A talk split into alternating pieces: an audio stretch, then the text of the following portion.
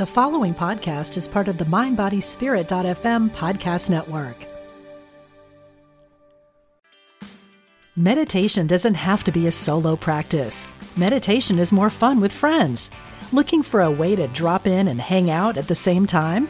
Join us online at Omega Institute for a meditation party with self proclaimed meditation nerds Dan Harris, host of the 10% Happier podcast, Sebene Selassie, and Jeff Warren. This three day retreat will stream live from Omega's Hudson Valley campus May 17th to 19th. Don't miss the party. Reserve your spot at eomega.org slash party today.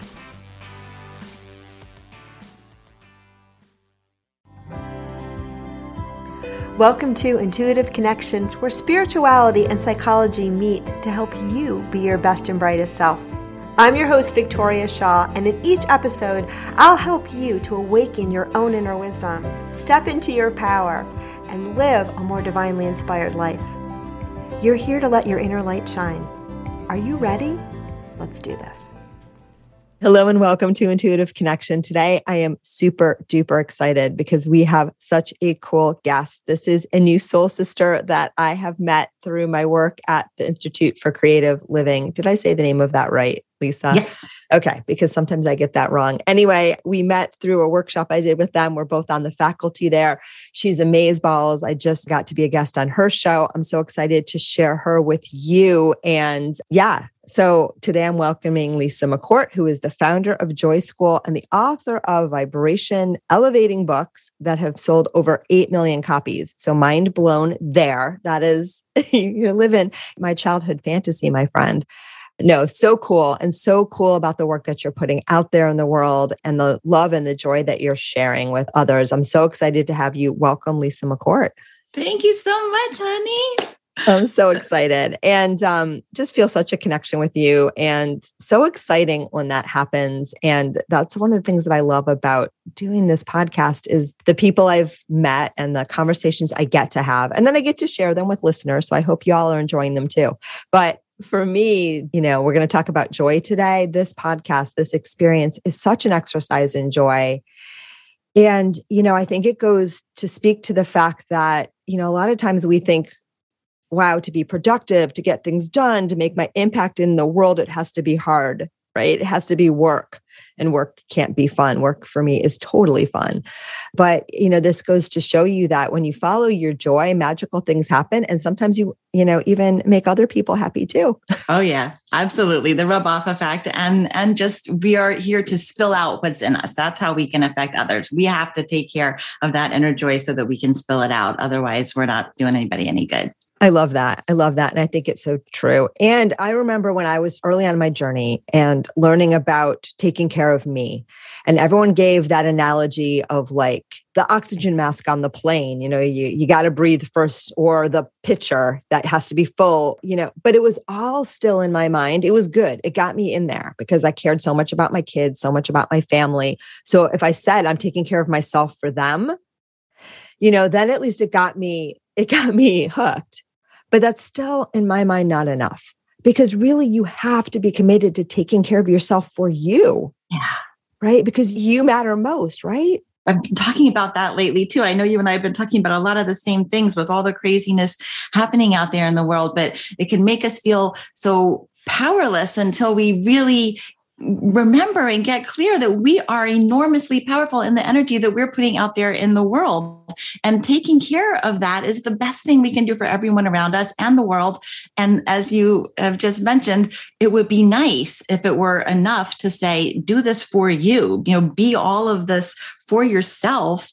But for a lot of us, a lot of us empaths, like I know you've been talking about, and a, a lot of caring, compassionate people, it almost feels like a luxury to be able to focus on your own happiness. Right. And we feel guilty if we are in a position where we can focus on our own happiness. It makes us feel like we must be bad people. An author that I have the utmost respect for, I do a lot of work with LGBTQ, and he's like a really uh, loud advocate for the LGBTQ community, John Pavlovitz. He recently wrote about the privilege of positivity. And I was like, ouch Like I yeah. read it and it kind of like, ooh, is that what I'm out there doing and preaching? Do I have the privilege of positivity? Whereas a lot of people just don't have that privilege. And, you know, we talked about it in my joy school and we all did a little soul searching and I'm very clear that it's, it's like that analogy about you can't help someone out of a well by jumping in the well. You have to stay up top to lower the rope. And somebody has to work hard to maintain a higher vibration frequency in order to be able to uplift what's going on and uplift the yeah. frequency of everybody else. You know, I think it's a common misunderstanding and a common, you know, and in some ways trap that we can sometimes fall into. When you gave that example, what I think about is this. You know, Eckhart Tolle, who is a spiritual teacher that I love, talks about the pain body and I love this concept because it's almost like there's this energy of pain. It's in the human realm and it really likes to reproduce itself. It really likes to get us hooked back into this idea that life has to be painful, right? And it's tricky. It's tricky. And I think that, you know, that's an example of that. That's an example of that disempowered sense of I can't be happy if. I can't be happy if the world isn't the way I need it to be. I can't be happy if, you know, you are not the way I need you to be. You can be happy right now, no matter what. You could be happy in the middle of a jail cell. You could be happy on a battlefield. Now, hopefully that's not your experience and it doesn't need to be your experience. And if you don't find happiness in those situations, be kind to yourself. You know, my mind makes me unhappy in much, much more benign circumstances. So, you know, um, it's not a judgment thing. But I think that this is a misunderstanding, right? That yeah. something else about the world that it's not okay just to feel good because you feel good when we both know that's your birthright. Absolutely. We do a lot of Eckhart Tolle work in Joy School.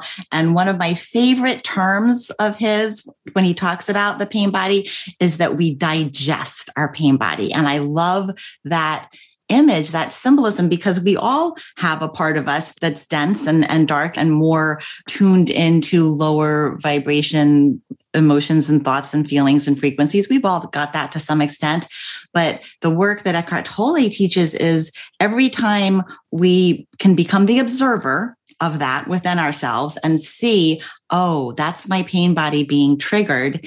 And use the tools to not engage, to somehow by being the observer, not allow ourselves to get sucked up into that. Every time we do that, we're digesting a little bit more of right. the pain body. And that to me is just like that carrot that says, okay, I'm going to feel this sometimes. I'm a human being. I'm going to get triggered. Let me use this opportunity as a gift to digest a little bit more of my pain body so that that trigger isn't quite as pointy the next time that it, it comes near me. So beautifully put. And I would say too, in my experience, having been through a, a particularly triggering period of life as of late, it's any moment, and life is just like that anyway, right? For many of us, but it's any moment when you have that realization. Sometimes we get, at least I get, up until now in this headspace of like, I got to do something now. Like, here, this is activated. How do I fix it? How do I solve it? How do I get present? I got to try to get present right now. You can't try to get present. Like, that's just another, that's just a little bit of resistance to what you're experiencing. So, it really, presence is just noticing, being aware. If you get sucked up into it, you get sucked up into it. Then you come back and then you're like, oh, I was sucked up in that. Okay. You know, and so recently, as of yesterday, my walk on the beach, my guides have told me don't use the word tools. And again, you all use the word tools if the word tools resonates with you. This was specific to me, but I'm bringing it up because it might be relevant. But for me, they were like, and I use tools everywhere. Everything is like toolkit this and toolkit that. It's like, it's kind of part of my brand. But the reason for me, they were saying not to use the word tools as of late is because tools, you think of fixing something right? And so we think like there's a problem to be fixed. You're not a problem to be fixed. Life is not a problem to be fixed. It's to be experienced, it's to be cherished, it's to be loved, you know, and that's where the presence and the joy comes from. So they said, you know, say skills. When you teach your intuition class, I'm doing one this weekend, you know, switch from tools to skills. And of course, you can build things with tools too. So again, if the word tools is not triggery for you, you know, you you go with it. Um, but it was such a powerful reset for me of, oh, skills. All right, that's that's totally different, right? It's a totally different energy to say I have these skills to navigate something, to deal with something, to live with something, you know, in a in a grander way. It's very different than fixing a problem. I love that. I love that. I always talk about how words are so powerful. They're these little energy packets, and there is a connotation there. I never thought about that. I use tools all the time. Yeah. Yeah. And I always try to make sure that what I'm trying to share with people isn't what people think of with personal development. You know, I, I, call the the weekly things home play instead of homework for that reason. Like love it. So so many people are afraid of healing and personal development, and rightly so, because they've heard about these, you know, tough love weekend retreat kind of situations, and I've done them all and I know that they have their merits, but it's scary, right? So right. people are afraid to go there because of that. And I I always want to convey that it does not have to be like that. And if it's anything that's making you feel worse about yourself, it's not going to help in the long run. Like it's all about loving ourselves right where we are and accepting ourselves. So I am so happy that your guides shared that with you because I'm going to be more careful about the way I use the word tools. Yeah. And again, I don't know if it's for everyone. It came up for me, but it's that same idea. And I love what you're saying about the personal development world because oftentimes when we think about healing and developing, we think about fixing. What's wrong with me? And I promise you, there's nothing wrong with you. You are a beautiful emanation of the one divine source. Like you are amazing. And that's what we're getting towards now a world where we remember that more and more and more. And that's what you're about too. So, talk about Joy School, how this got started, how you became the lady who does this. I know it's a weird job, right? I teach joy. It's like sounds like I'm circus people or something. yeah, there's nothing wrong with that. I that I was a very unhappy, low vibration child and young adult and started finding tools for that in my early 20s and my in my young adulthood and never really saw it as anything to do as a career. It was like my secret closet hobby to do all these uh, personal developments. And I did a big Buddhist training and TM teacher for a while. And all of those things were like my side gig. And I thought that my only talent and superpower was writing because that was just the only thing I was ever any good at, like in school or anything. And I know that's just because I was such an avid journaler as a kid, because journaling was like my lifeline and my sanity and my savior. And anything that we put a lot of time into is what we get better at. So somehow the fact that I could write got me through school. And I thought, well, my whole career has to be around that. So I was in publishing for a long time. And then just as this very intentional, meaning tons and tons and tons of trainings and money spent and all of that, as this very intentional journey in spirituality and personal growth got to be more and more prominent in my life, it just became like there's nothing else that I can do with my life. Nothing else would have any meaning whatsoever. I've completely changed who I am with this. So I want to bring this to other people who might be in a, a, low vibration position who would like to have a higher vibration life.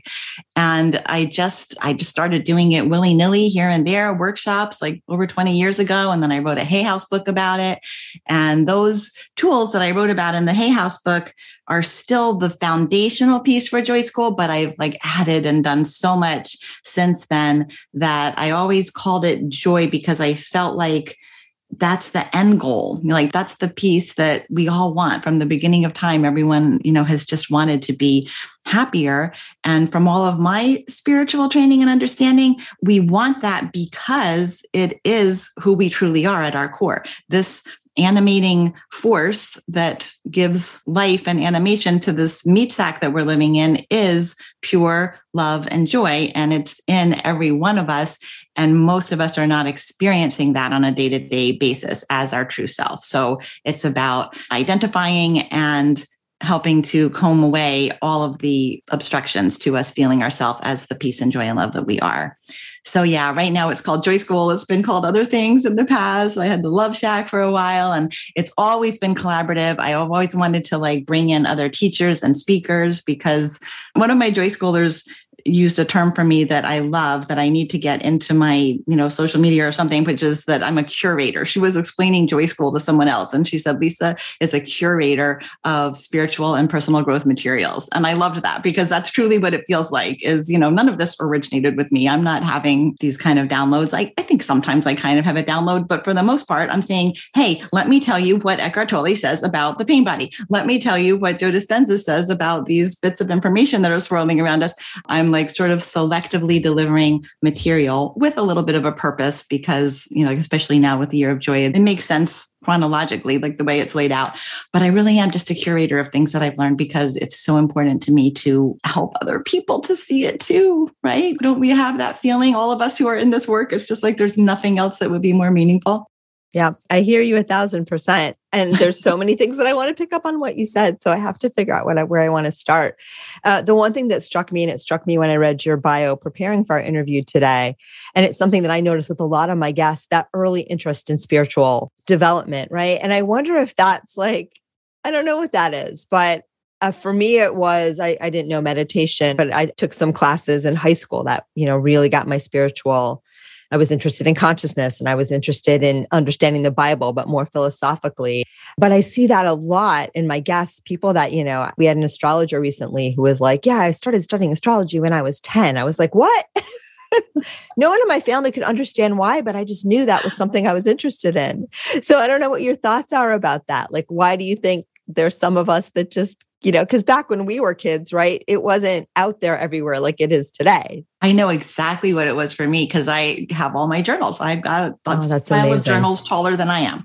So I was a dark, dark child living in a dark, dark world.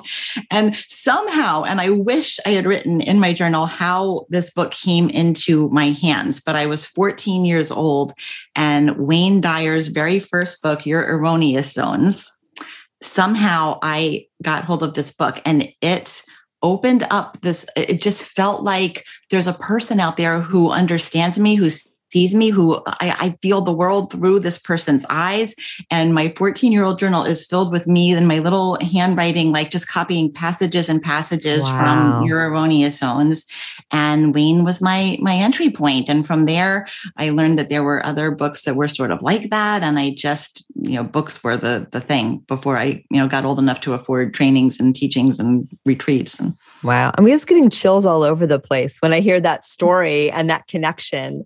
That's amazing. That's so cool. And I can't wait to read your biography so that we know the the whole trajectory when you when you get ready to do that. But ah. what a force he was for so many people. Absolutely. What was it for you? You know, for me, it was a similar story, like definitely a low vibe, pain centered childhood. I had a teacher in high school and uh, I think he was really the big awakener for me. And we read books. I mean, some of it was pretty dark. We read like Kafka. I fell in love with Kafka in high school. So that's still pretty, pretty dark, but you know, existentialism. And, and I took a class called Bible as Literature. And so it was like the philosophy of the Bible. And for me, what it was that was so important uh, structure of a scientific revolution. So none of these are spiritual books, but they were to me.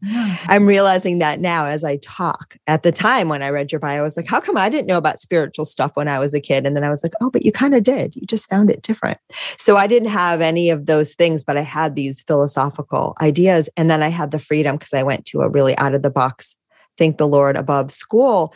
Uh, where I could just write whatever I wanted to and so i was just inspired and and it really i think gave me my cosmology and my way of understanding the world at the age of maybe like 15 16 still dark. There was no happiness in that period of time but there was that desire to understand to know to learn and i think they were the seeds planted for what i do today does that teacher know? You need to go back and tell them. I hope so. He passed over in the last oh, year, but you can still tell him. yeah, we talk all the time. But I did have the opportunity to see him not so long ago before he passed. And um, he's been a regular part of my world since he's crossed over. Oh, I'm so glad. So he definitely knows now. I see him now. with his little thumbs up. So, yeah, so he was my angel. And I think that goes to speak to, you know, we have these angels like Wayne Dyer that touched so many lives with his work and we also have you know our angels that you know are my high school teacher who then became a college professor who i know touched so many lives that way. And uh, so it doesn't really matter if you if you're a bestseller or not. Like we're all angels right? We're all awakening each other one drop at a time. That's beautiful. Yeah, it's very cool. The other question that I would love to ask you is Do you ever find that joy is a hard sell? You know, I'm kind of careful about it, truthfully, because it's the, like the only thing that I really focus on these days is my Oasis group, the, the group that meets weekly. I have on my website that I do, you know, individual sessions, but I don't like push that at all really, because to me, a one-off session is never going to really do much for anybody. So I have this Oasis group and I really try to make sure that it's the fitting energy. And I do that for me and for the client. I don't want anybody coming in who's not ready to really open up to joy in their life because that's what we're all about. And we learn so much from one another and benefit so much from one another that we all have to kind of be in that place. So, yes, when somebody is interested in, you know, I'm miserable. How are you going to make me happy? I can kind of read that energy coming in and I'll, you know, I have a lot of coaches and therapists that are good friends of mine that I can direct them to. And, you know, I really think that this is a better place for you at this time. I don't know that Joy School is the right fit for you because I, I really do need to protect the energy of the group for the members who are already right. there. And anybody who is at that curious, place where they just recognize that they're not feeling the peace and joy and contentment that they want. They're having you know more frustration than they want. And they're at that place where they're really ready to do something about it and want to up level to a higher vibration a higher way of being in their lives. They're they're perfect and they're ripe and they're going to add to the group and it's going to be synchronous and and all of that. So, so yeah, I don't ever try to sell joy. I guess is you know, is it a hard sell? Probably. If I were just out there saying, you know, you know, come be happy, it really needs to be like I'll just sit here as the magnet, and the right people will be drawn to me. right, which is the way to go. But I love what you said too because you recognize. I mean, I always think about joy shouldn't be a hard sell right? Because it's what everybody wants. Yeah. Right. But there are so many blocks to it potentially. We don't have to have any blocks to it, but so many of us have, have had conditioning such that we experience so many blocks to it that sometimes, yeah, we don't even, there's a very loud part of ourselves that doesn't even want us to be happy. Right. Those negative hormones, those negative chemicals are addicting. They they yeah. absolutely become addictive. And it goes back to, you know, fear versus love. People who are more rooted in a fear energy then you know if you let your eye off the ball, it's going to get you. That monster, that boogeyman, whatever it is, is going to get you. So you got to keep your eye on the ball 100% of the time. And that's going to keep you in that very dense, low place. But it's a, a safety mechanism for a lot of people, and they just can't break out of that. Yeah, no, that is so well put. So well put. So, what are some of the skills or tools that, you know, your favorite ones that you share in Joy School? Oh my gosh, there are so many. I mean, it depends where we are in, in the process.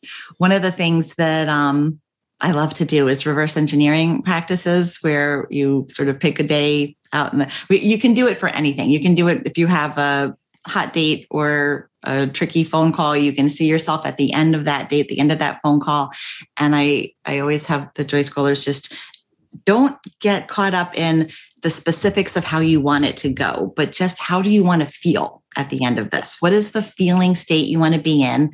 Be there, give so much gratitude like, oh, that call could not have gone better. That was perfect. I felt so connected to the person. We understood one another. We are to the point where we're sharing a common purpose and how we want to move forward. Whatever it is, vividly vividly spend time imagining that and it just makes such a difference in the the little things and the big things one of my favorite tools. Ah, I don't want to say tool anymore. it's a good word. It's a good word. It was specific for me. And I don't want people to start being the word police either, because I've noticed when I work with others or the guides, but also when I say things in class and then people are like editing themselves.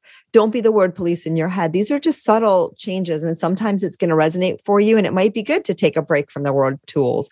And other times just ignore me, right? It's it's really what fits for you. But anyhow, go ahead. That did resonate for me, though. I, I understand that. The yeah. tool, like you said, it can be used to build something, but also could be used to fix. So I like that a lot. Uh, I was just going to say, like a, a, reverse engineering, if your audience wanted to try this, that I love to do is imagine yourself a month out. Imagine that y'all are here with me and Victoria right now, and we're going to do a reunion one month from now. And we're going to ask y'all, like, you know, what, what's been going on? How's life? How are you feeling? What's, what's happening? And we haven't seen each other in that time. And you're going to describe the past month as vividly with as much emotion and joy as you can possibly bring to this amazing month that you just had. You're so grateful for everything just unfolding the way you wanted it to in this past month. And you do that in your phone on your voice recorder. You listen to yourself. It's great to do this the first of the month. You know, it's the end of March, whatever month you're in.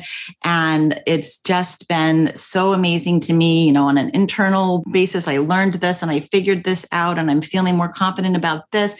And maybe, you know, externally, these things sorted themselves out. And then you listen to that every day that month. Every morning you get up and you listen to your own voice, your own words, and you let it inspire those feelings in you.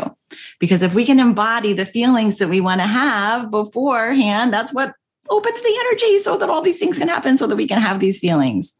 Oh, I love that. I'm getting tingles when I, I'm going to totally do that. I might not wait till the first of the month though. I might just do it now. but no, that's amazing. And I often tell people, and I don't know what you think about this, but and we're going to get into the law of attraction because we're starting to get into that conversation as well now. But you know, it's about creating and, and, inviting in more of what you want to feel. And when we vibe with joy, we invite more of that in. But it's also about feeling good now. Because when you do that, you are feeling good. You are feeling like, wow, I, I do have this. Yeah, I am on top of this. Yeah, things are going well and you're listening to that and you're feeling that. So you're not necessarily doing it because you want to bring that in, although it will happen. You're doing that because you want to experience it now. Yeah. Yes. Yeah. This is the moment that we're creating our next moment and our next and our next. Yeah. And so you get to, it's, you know, joy is the gift that keeps on giving, where you can find it now, you can find it, you know, now, which is the only moment there is anyway, but it will, it will keep blossoming and blooming. Yeah.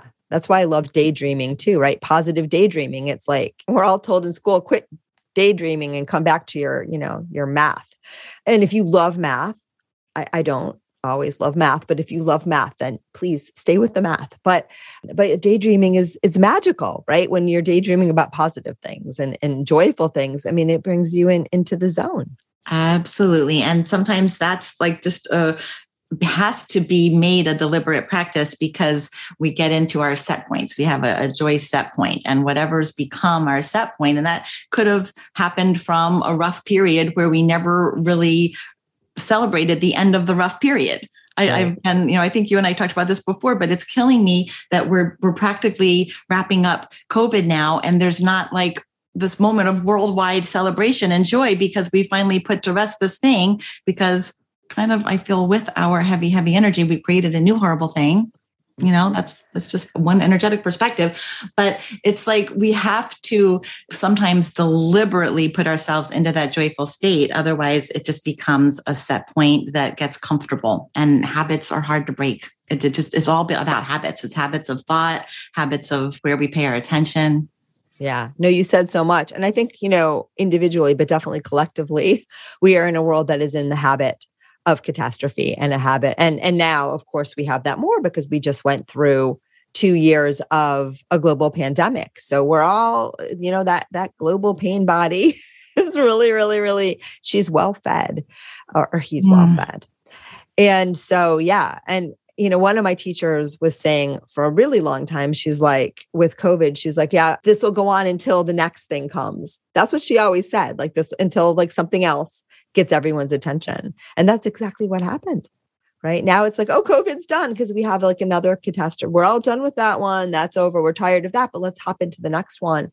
And I think, but I want to hear what you think that this happens for us a lot of times individually too when we're not super conscious. We go from drama to drama to drama to drama. One gets old and it doesn't grab our attention as much anymore you know? And so we just find a new one Absolutely. We've been talking about that a lot the microcosm and the macrocosm.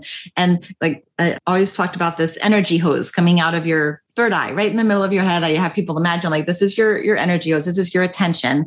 Wherever you're pointing it, whatever you're you're giving your attention to, that's what you're watering, that's what's going to grow. And even if there's this like big nasty problem that you're paying attention to paying attention to paying attention to. Even if you somehow are able to kind of wrangle it under control you've watered the seeds of the weeds all around that problem for so long that something else is going to spring up it's it's just energy. It's just you know unless we can hold the vision of a solution even if we don't know what the solution is hold the vision of how a solution will feel how the energy of a solution will will feel in our bones and our bodies unless we can hold that we are just watering the essence of this problem so that even if this particular problem runs its course somehow there's going to be more of that essence of problem that's beautiful. That's so well put. And that image is so powerful. And you're making me think of a question that I've posed to my own guides in my own life recently. So I want to throw it at you and see what you get. You know, there's this balance. We talked a little bit about presence. We talked a little bit about whatever comes up, seeing it, being aware of it, not getting sucked into it. And we've also talked about redirecting, right? Yourself to focus on the solution rather than the problem. Sometimes where my mind gets stuck up until now is like this idea like I don't want to wallpaper paste over the pain. You know, I like I want to have yeah, there you are. I see you, but I'm going to focus there now. You know, I don't know if I'm making any sense, but what's the balance there? Because, you know, part of us have been taught, well, you, you can't stuff it down, right? But at the same time, you don't want to wallow in it. So I want to know what you say to that one of my teaching partners at Joy School, Rob Matt, calls it putting a smiley sticker over a cesspool. It's like you, exactly you yeah. Febrezing it. You know that Febreze yeah. ad. That's the one that I always get. Like it still stinks. It still stinks, yes. and you, you want to know it. yes. So so yeah, I don't know that I'm going to have the like ultimate wisest answer here, but what I always feel is that our emotions are messengers. Our emotions are here to tell us something. Never shoot the messenger, embrace the messenger, let yourself feel the totality of the emotion. Just don't stay there. Let yourself feel it. Let yourself say, wow, this really, really, really sucks. I mean, activism throughout the ages, people had to have gotten pissed before they right. could work toward a solution. But train yourself to let that messenger be a alarm to say, where would this be better? What would make not even what would make this better, but what would it look like if we were on the other side of this? How would that be? And then from there, even though you can't see the staircase, if you can hold the vision of the better thing, the solution long enough, that's when the staircase starts to appear, even if it's just one little step at a time. But the staircase isn't going to show itself to us while we're down there in the muck of the problem. So it's just a deliberate turning of the attention to, all right, I don't like this. What would I like? What would I like this to be? What would I love in this situation right now? And then holding that vision with the faith that the staircase is going to appear. I love that. And I'm getting to you want to do that intuitively because I'm sometimes trying to fix that with my mind, which tends to pull you down the staircase. And again, you you said that because you said don't try to figure out how to get there, right? Just just hold that energy. And the other thing that comes through when you say this is that, you know, when we hold the energy of the solution and the problem together, there's a beautiful, like you said, digestion process or transmutation, right? That's where the magic happens, where we can okay i see this this perceived problem but i also can feel into the solution. And then you know the problem starts to melt. It loses its punch loses its hold yes. Nothing can stay alive without our feeding it. If we don't feed it our attention if we don't feed it that concentration of, of energy we can stay aware of it. It's not like we want to you know wear blinders and not see the problem but when we can divest it of the the huge emotional pull, we're draining it of energy. Right. And your guy and my guides, maybe your guides, the guides, someone's guides right now are giving me the answer to the question that I really asked because there's that part of us. We, we alluded this before that about three times already in this conversation. There's that part that wants to keep the pain alive. And so that part's like, see me, hear me, don't leave me. And you can say, I see you, I hear you. I, I, honor you, um, but I, I want to help you now and support you now by letting you know that we don't have to be this way right? That this isn't real and that we're going to look over here now. We're going to look at the solution. Absolutely. Yeah. In Joy School, we have a whole thing around wanting, that there is an incorrect and a correct way to want something. And if you want something and you notice that the wanting of it feels bad, you're doing nothing effective to manifest it. The wanting has to feel good because if you're wanting something and wanting it feels bad, then you're way more focused on the lack of it in your life. Or maybe you're not feeling that you deserve it, or maybe you're actually afraid of it. There's all different reasons why wanting can feel bad. But if wanting pulls your energy down, you're not manifesting it. That's like the opposite of manifestation. You're going to keep it at arm's length. If wanting feels good and exciting and juicy, it means that you're in the right position to open the channels energetically to have this thing that you want. That's beautiful. All right, I want to make sure that we we've been talking about it the whole time but we haven't talked about it explicitly yet. Let's talk about the law of attraction and joy and how those two things work together. Cool beans. Oh, it's not a specific question. Okay. that was the whole question. I can try to get more specific if you need me to. Yeah, we do a lot with the law of attraction, but to me, it's just like, it's such a, I always say we travel two parallel paths in Joy School. The one path is that we learn how to be happy within ourselves, how to be peaceful, joyful, how to find that soul core essence that every one of us possesses. And that's really the important path. And then the other path is we're here for a human life and it's juicy and fun and exciting to want stuff and get it because that's kind of like what we're here to do. So the other path is manifesting those things in the external that we want. We've been trained to believe that having the things in the external is what's going to give us this internal happiness. And it's actually completely the other way around. Once we get better at cranking up the internal piece, the internal happiness, no matter what's going on out here in the external, that's when the law of attraction starts working for us and we can manifest smoothly, seamlessly, but it's really like two things that have to be given equal weight while we're doing it. Because we all know how to, the core basics of the law of attraction. You have to like focus on what you want, get yourself in a place of deserving of what you want, hold the vision of what you want. But none of that is going to work unless we know how to actually have a good high vibration frequency inside ourselves, because otherwise we're just going to keep manifesting whatever we've been manifesting. We haven't changed our vibration. Right. And in what you said too about wanting and the energy of wanting, right?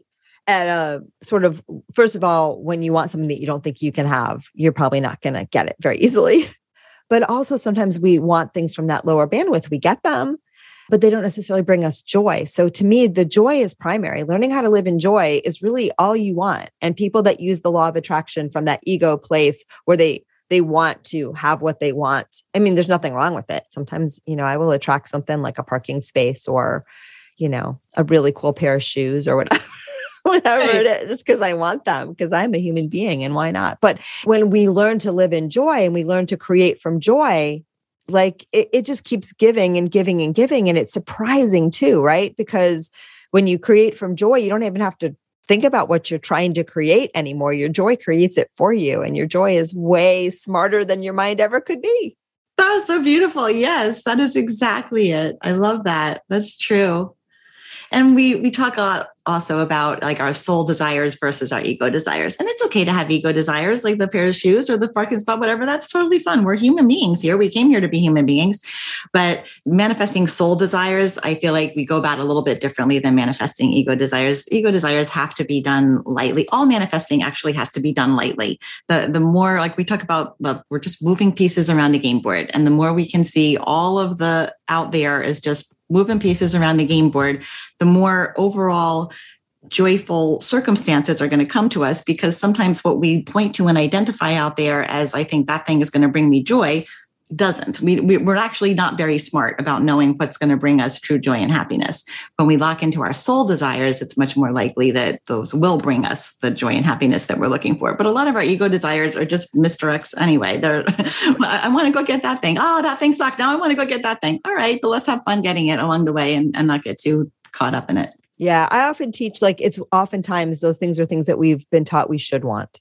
Mm-hmm. Yes. Right. There's associations, or we learned that, you know, someone had this thing as a kid and, you know, they had it and I was jealous of it and now I want, and it's all good. I've had some of those things and they can be, and sometimes those ego desires. I had someone in a class once say she's just obsessed with Louis Vuitton bags. And it's like the only thing that she wants in the world because she grew up in a family where they were very frugal, like you didn't do luxuries. And every time she splurges and spends her money on something that's quote unquote luxurious over the top, like it does feed her soul because it makes her think like, oh, you know, I can have this and I can take care of myself and I can, you know, have these luxuries and spoil myself. So eh, that might seem like a very materialistic thing, but it it, it feeds her. It makes her feel joy. And it's a way that she knows to care for herself.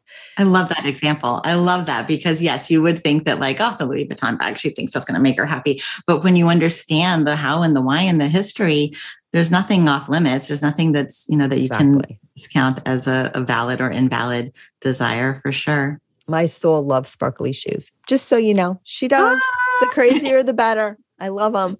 But again, my happy creates more happy. You know, it surprises me all the time. My excitement, my enthusiasm, like those energies where they have taken me. I mean, it's shocking. And a lot of times it's, you know, sometimes there's a wish list fulfilled um, because I have learned the universe is always listening to me. And sometimes I'm like, oh, did I manifest that? I remember wanting that. I forgot I wanted that, but there it is. But sometimes too, it's the joy shows you what will bring you joy. Absolutely. Yeah. Yay. We have these these like a couple of things in our human existence that we all almost like bottomlessly want. We bottomlessly want money. We bottomlessly want physical attractiveness and fitness. We, you know, bottomlessly want power some of us that it's just like eh, when you look back on your life and you see like okay so when you got that big bunch of money how happy did it really make you or this or this you know mo- most of the things that we think we want are not really going to give us the happiness that we want. So i love the the louis vuitton example of, of why that that right. brought her that satisfaction. Right. And i i'm not against material things. Personally i got a taurus moon and a taurus rising so I'm someone who takes a lot of comfort from those physical pleasures. I learned this from my astrologer coach years ago because I'm also a Pisces sun sign. So like I was like, but I'm why am I so materialistic? but I really love, I love the creature comforts of life. It's just how I'm wired. Right. But I also understand there's a difference between abundance and stuff and things and money. And money often is the conduit for abundance for many of us because that's how the world works. But you can have zero bucks and still have everything that you need because abundance is really the flow of joy of the universe of of whatever you need or, or desire when you desire it flowing towards you. And so you don't even need money to get that. Sometimes it's helpful because um, of the way the human world works, but it's just like joy. It's not the end game right to abundance. Having money is not the end game to abundance. Abundance and that uh, you know feeling into your own abundant nature is how you attract money if, if that's the way your soul wants to play it. So well said. Absolutely. Yep it's a mindset. Abundance is just a mindset. I love this conversation and i could go on forever but i'm mindful of time. We'll have you on again though. What else? What have we not talked about yet enjoy that you really want my listeners to know before we wrap up I think we've touched on joy a lot. Talk about like intuition and joy, because I know oh, that's yeah. your jam, and I'm so fascinated by the whole intuition piece. I think that's a great question, and I want to send it back to you, but I'll I'll start the ping pong game. I think that intuition, you know, well, everyone who listens to my show knows what I think intuition is, right? I think it's our spiritual GPS. It connects us to our soul. And I think we always when we're doing anything, we'll always want to move into the space of intuition when we're receiving information, when we're receiving information in Joy School. How does it resonate with us? When we're setting an intention, when we're imagining a solution, do that intuitively. Don't do that with your brain. I have to figure out how this problem will be solved. That's your mind. Intuition says, Show me the solution. Show me how I want to feel when this problem is solved. Show me the steps if the steps need to be part of this process right now. Show me what resonates with me about what Victoria and Lisa are talking about in today's episode, right? That's where intuition comes in. And so it's it, to me, it's the critical piece of everything. Absolutely. Yeah. It's to me, I, I, always sort of just associate it with with faith. It's not something that you're going to maybe initially get a lot of hardcore scientific like verification when you're tapping into it. it's just trusting that that feeling in certain communications with your soul is a different feeling, a different vibration from other because we all have those voices. We all have those voices from our childhood, those those beliefs that that feed us information, and and really being able to sort out. No, I think that that voice is one of the things that we say in Joy School is your soul doesn't think you suck. So if you're yes. getting any messaging about any story of how you suck, that's not your inner wisdom talking to you. that Never. some old belief that got in there. Yeah. So yeah, I I'm fascinated by what you do. I absolutely am so impressed with you, as you know, and um, I'll, I'll just do a little little plug. Victoria did a reading for me that really, really shifted some things for me in a powerful way. So thank you for that oh, so much. Thank you. It was so much fun. It was so much fun. And I love what I do. And again, it's the entry point. For me, it's intuition. And that's the center of what I teach and what I do. For you, it's joy. But we're both doing the same thing. We're both yeah. doing the same darn thing. Um, I asked this question to everyone on the show. So thank you for reminding me. How do you experience your intuition? How do I experience my intuition?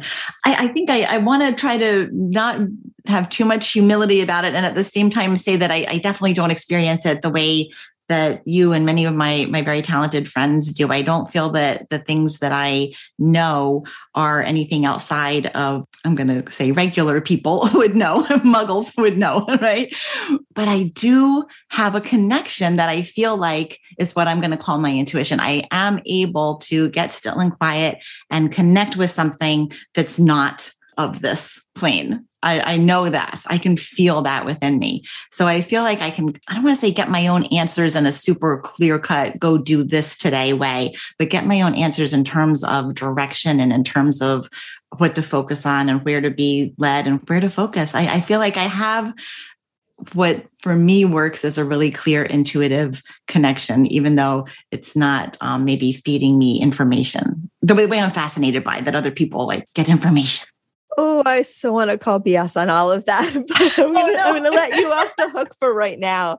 Yeah. First of all, we all have a connection. Second of all, and I think this is okay if I do this. My read on you is through your writing, through your teaching. You are a thousand percent connecting with your guidance and your intuition. That is what is helping you know how to share, what to do, what to write, what to put together who to bring into your classes. That's all 100% intuitively guided.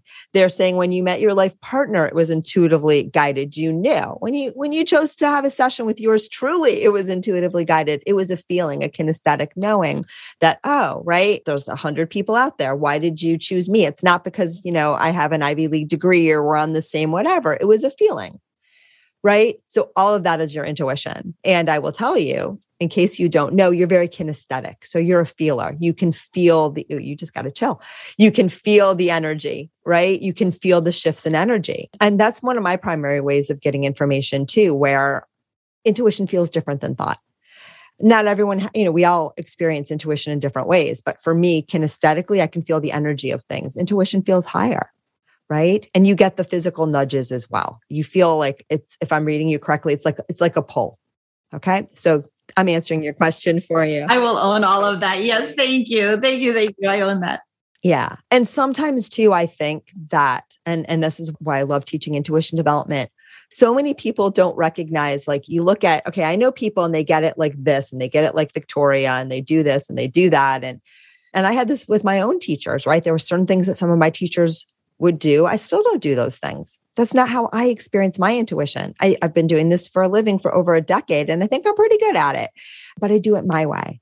And you have to do it your way. And everyone's intuitive, and we all have our intuition speaks to us in its own unique code. So, tapping into your intuition is about learning how it's working for you following wherever it guides you. You may not be someone who wants to do intuitive readings for a living. Um, sometimes I'm not someone who wants to do that. You know, it's, it varies. Yeah, mostly I love it. But again, it's always speaking to us. It's always there for us. And it's always perfectly suited for the task at hand, for what we are here to do. So just wanted to give you that. Hallelujah. That was beautiful. Yay. Lisa, people are totally going to want to do this. They're totally going to want to find your books, your programs, tell people what they are and how to do that. This is a terrible thing that I'm going to say because, you know, we're just being real here, but don't go get my last book okay. my Hay House book was the last book I wrote under my name. I've done a lot of ghostwriting for other spiritual teachers, but my Hay House book, Juicy Joy, is the most recent book. If you really want to, okay. But um, the the book that I'm writing now is just that plus everything in the last ten years that I've learned. So I really wasn't even drawn to write another book. A publisher gave me the opportunity to write it, and I had to think about it because I really enjoy teaching at this point more than writing, and I teach all my people just follow your joy, you know. And so I thought like why would i go back to writing but the reason i'm writing the new book is so that people stop reading the old book oh my God, you're hysterical. It happens like we grow and we evolve, and then we look back and we're kind of like cringy about like us 10 years ago. I don't know. Anyway, there's a new book coming out next year. It's called um, A Year of Joy 12 Months of, I can't remember the subtitle now, but something about like unearthing the bliss that you are. Going to be really good. And it's got all my joy training that I do now in it. But um, I'd love to welcome you to my podcast, uh, Do Joy, or you can uh, come to my website, lisamccourt.com, and check out uh, my, my Joy School. Right now, the only thing happening in Joy School is my Oasis group that meets every week at the Institute for Creative Living. Joy School has sort of gotten under the umbrella of the Institute for Creative Living, which I'm enjoying a lot but I, I, keep it two separate things because sometimes I offer other workshops. There is a workshop coming up, but I think by the time this airs, it will have passed. So check the Institute for Creative Living.org or lisamccourt.com and you can see what workshops and things are going on. And you can check out Oasis. All right. We'll put all those links in the show notes too. We're going to put the book there too, if Lisa doesn't mind, because, you know, you might feel like you've done more, but some listeners may still feel drawn to that title and might still get something out of it because I have it on my table. I didn't think it was so bad. I've been reading it, I've been enjoying it. Oh, you're so cute. It's not bad. It's got a lot of the core principles that I still expound on. But um, I Love You Stinky Face is my long, long, long standing uh, book for kids that it's been heralded for helping parents build kids who who have inherent self love and self worth, and that's one that's been in print for 20 something years. It's one of my my best bread and butter projects. And All it's right. a kids book. So I love you, Stinky Face. I still proudly push, especially in the LGBTQ community where it's been used a lot lately. All right. I'll be grabbing that one for me too, because I'm sure my inner child will love it. Aww. Lisa, this has been so much fun. Thank you so much. I'm so glad we connected. Me too, sweetheart. I love you. Thank you so much. And thank you, everyone, for tuning in and namaste. Thank you so much for joining us today. I hope that you found joy, strength, inspiration, and clarity from today's episode. If you'd like to learn more and connect with an amazing group of like minded souls, please join us over on Facebook in the Intuitive Connection Community Facebook group, where we explore these topics in deeper detail, have additional live teachings, and host Facebook Lives with our amazing guests.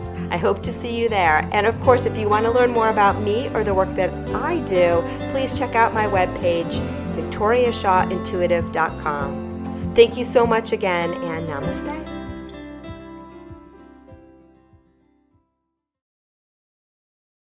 If you're inspired by the teachings of Dr. Wayne Dyer, you will love the Change Your Thoughts, Change Your Life podcast with Nadia Dela Cruz. You are a spiritual being having a human experience. My name is Nadia Dela Cruz, and I started the Change Your Thoughts, Change Your Life podcast to explore spiritual topics like manifestation and meditation with guests who share their own stories of insight, awakening, and transformation. Listen now on the mindbodyspirit.fm podcast network or wherever you get your podcasts.